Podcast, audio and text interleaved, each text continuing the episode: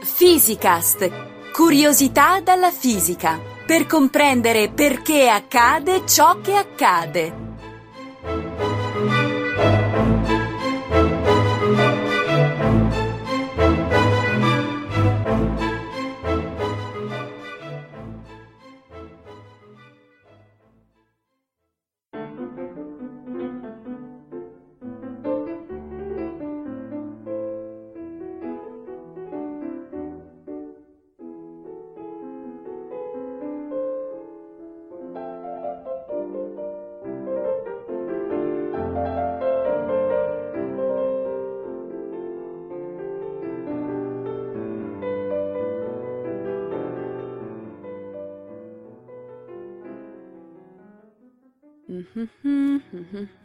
Questo non è, questo non è, non ci siamo ancora.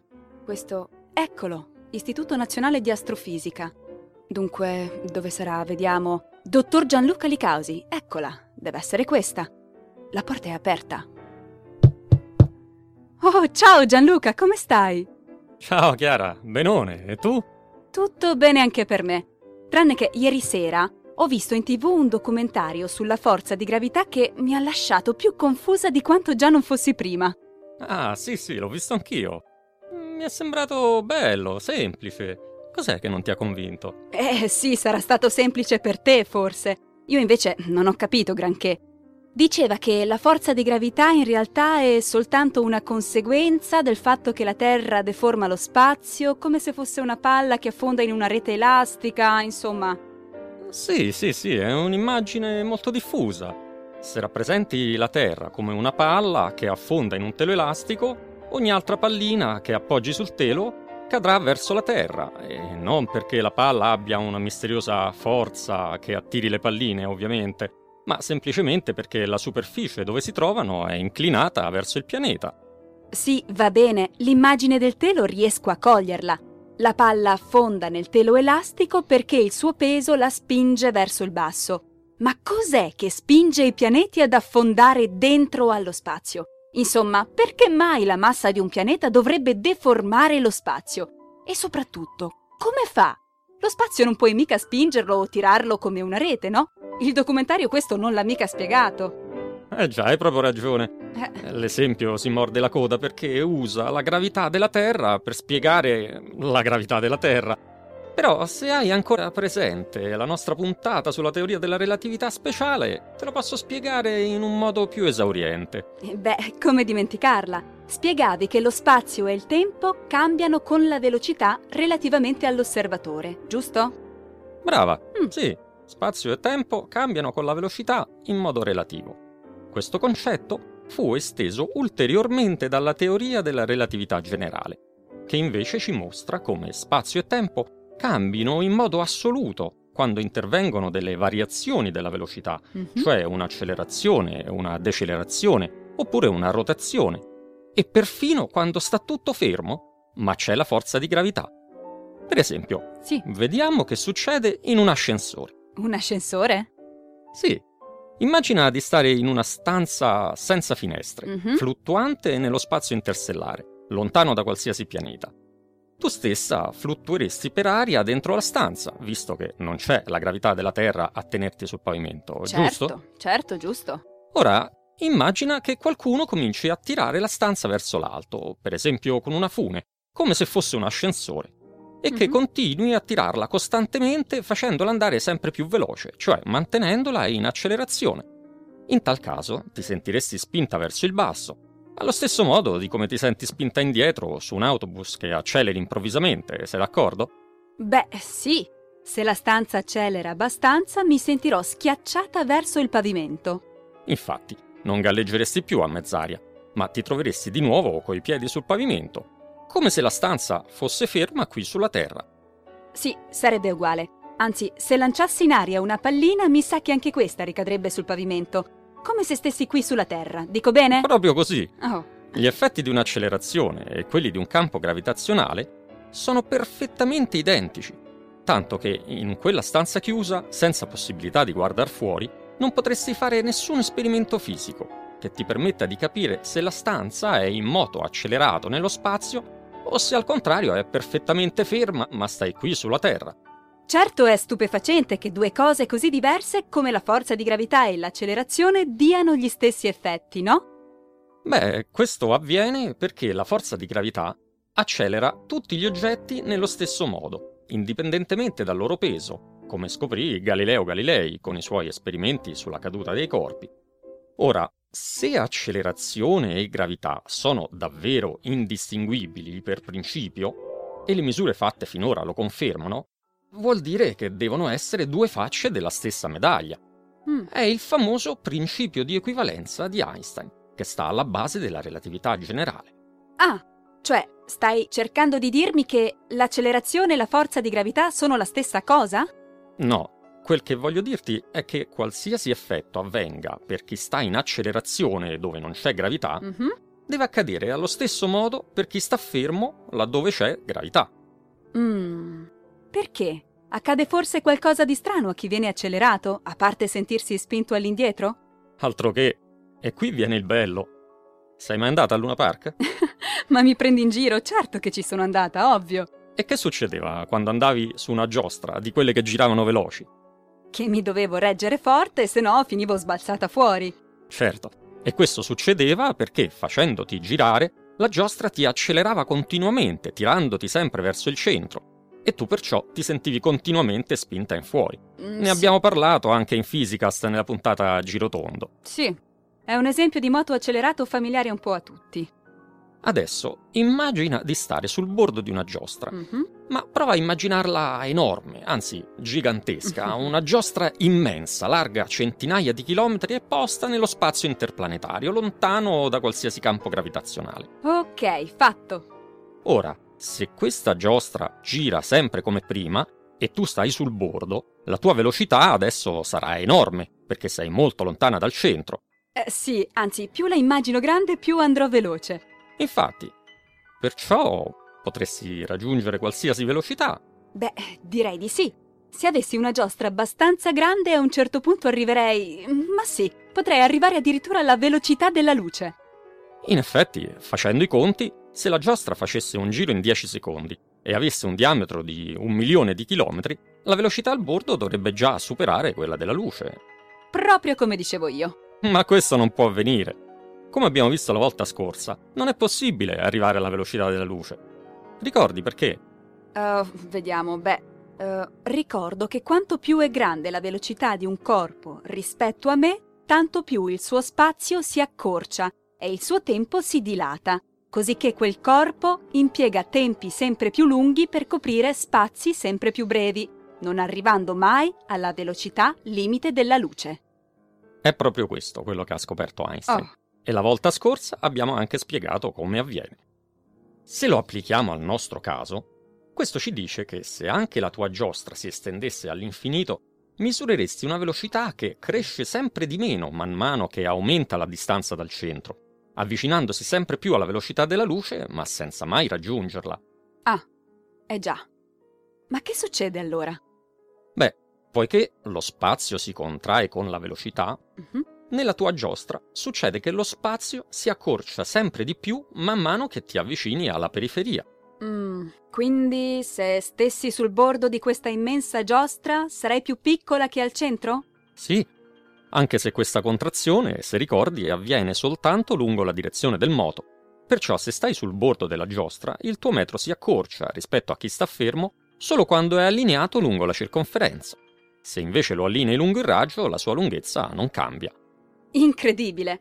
Ma se ricordo bene, avveniva lo stesso anche viaggiando sempre dritto con una macchina super veloce. La sua lunghezza si accorciava rispetto a chi era fermo sulla strada, mentre la sua larghezza restava uguale, no?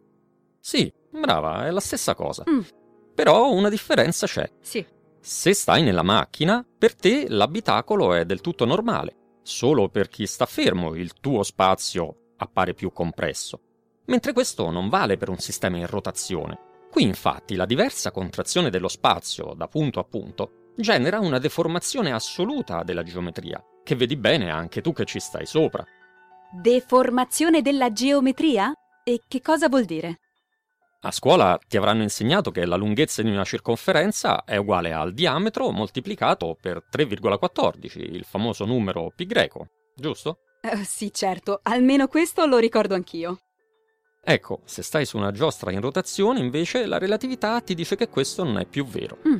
Infatti, abbiamo detto che un metro allineato lungo il bordo della giostra si accorcia per via della grande velocità. Mhm. Perciò, se con quel metro misuri la circonferenza della giostra, la troverai più lunga. Uh, Riepilogando, puntando un compasso al centro di una giostra rotante e disegnando dei cerchi sempre più grandi, misureresti circonferenze via via sempre più lunghe rispetto al proprio diametro. mhm. Non più 3,14 volte il diametro, ma 5, 10, 1000 volte. Mamma mia, ma allora vuoi dire che la geometria che ho imparato a scuola è sbagliata? No, è corretta, Mm. ma vale solo per uno spazio piano, che si descrive appunto con la geometria piana o geometria euclidea, cioè quella che si studia a scuola e che si usa per misurare le cose nel quotidiano. Mhm. La rotazione della giostra, invece, produce, come abbiamo visto, uno spazio deformato, in cui le relazioni geometriche sono diverse da quelle a cui siamo abituati. Wow, beh, è un esempio molto concreto di quel che dicevi nella seconda puntata di Physicast, dove spiegavi che cosa è lo spazio. Sì, qui lo vedi concretamente. Mm. E lo stesso accade se misuri il tempo. Anche qui, se stai nella macchina superveloce, il tuo tempo scorre più lentamente rispetto a chi sta fermo. Sì. ma scorre comunque allo stesso modo in tutto l'abitacolo. Mentre se stai su una giostra in rotazione, la Mhm. velocità è diversa da punto a punto e perciò il tuo tempo scorre sempre più lentamente man mano che ti allontani dal centro. Ah. Per questo nei documentari senti sempre parlare di spazio-tempo piuttosto che dello spazio e del tempo separatamente, poiché spazio e tempo si deformano congiuntamente come se fossero un'unica entità geometrica. Mhm.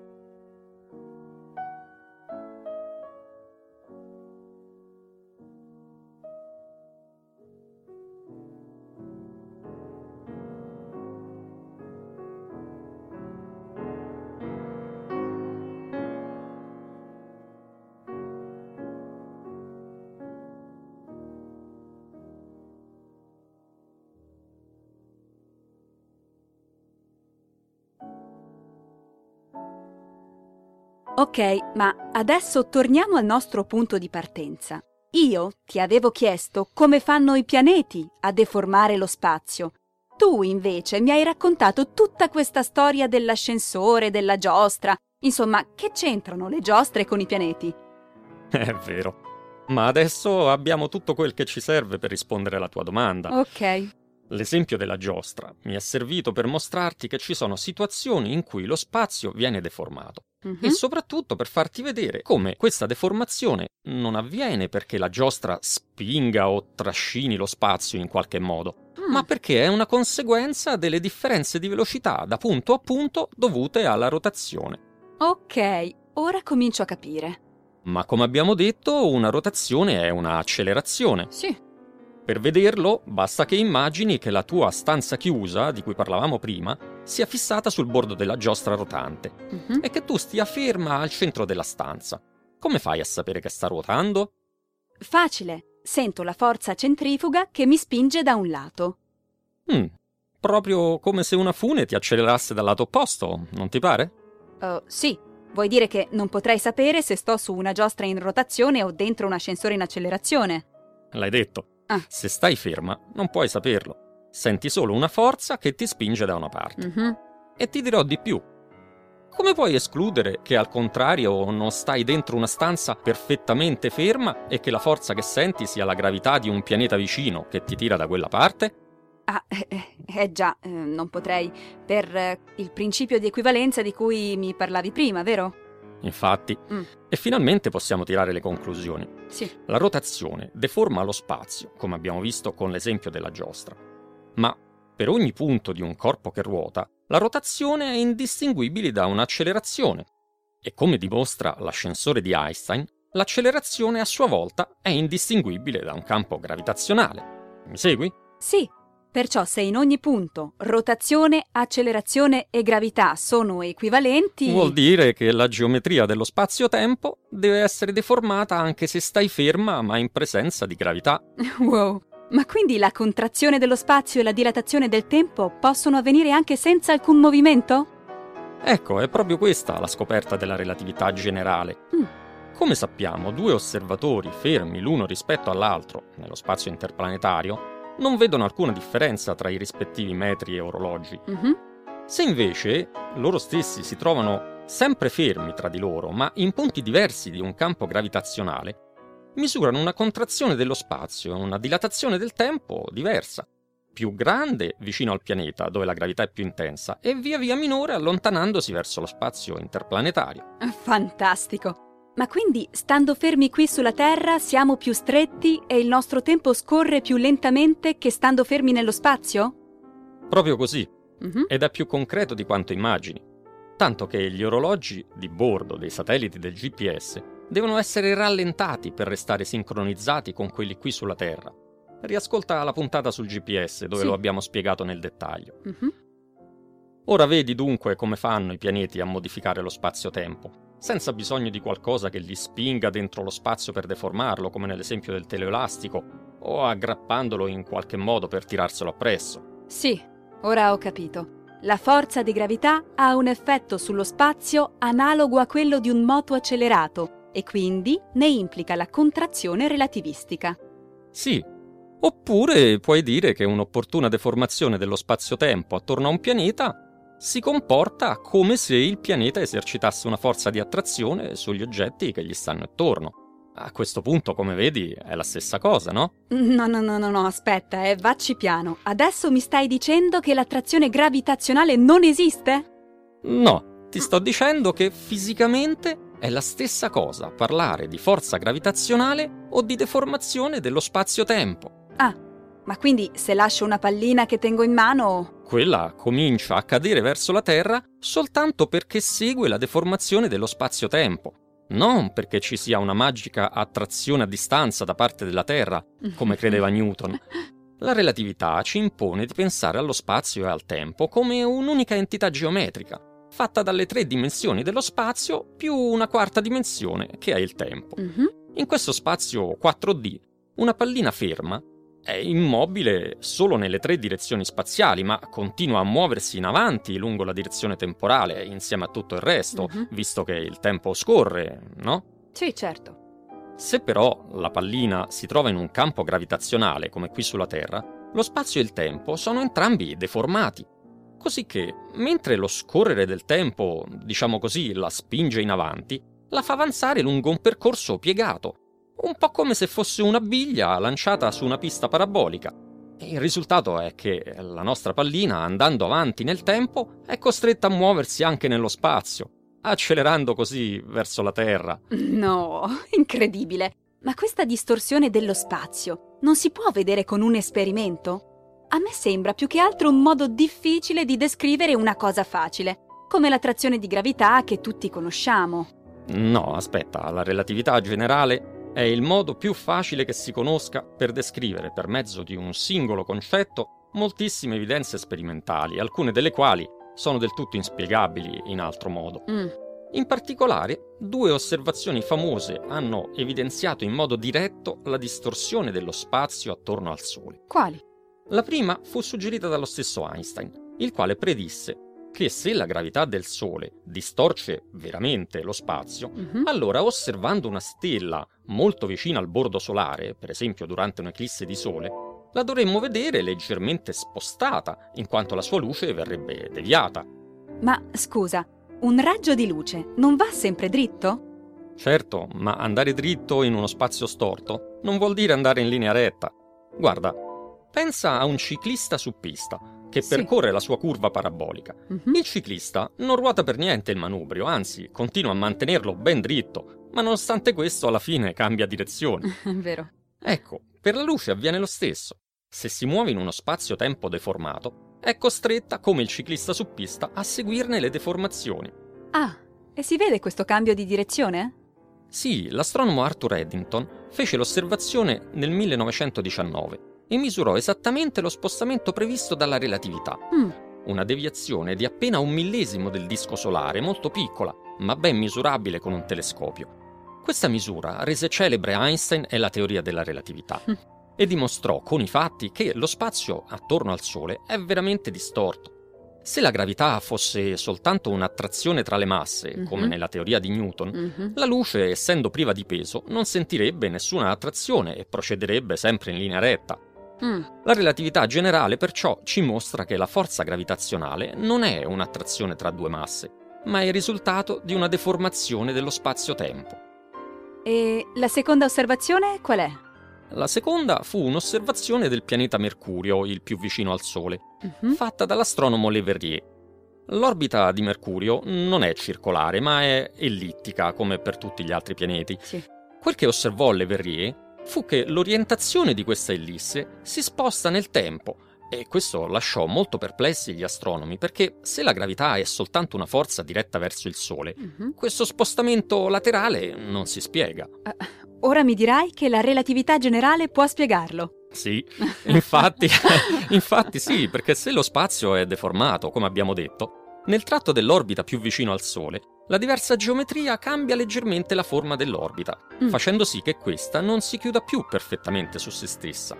E la discrepanza misurata è esattamente quella prevista dalla relatività generale. Mio Dio, certo che Einstein era davvero davvero un genio. Puoi dirlo forte.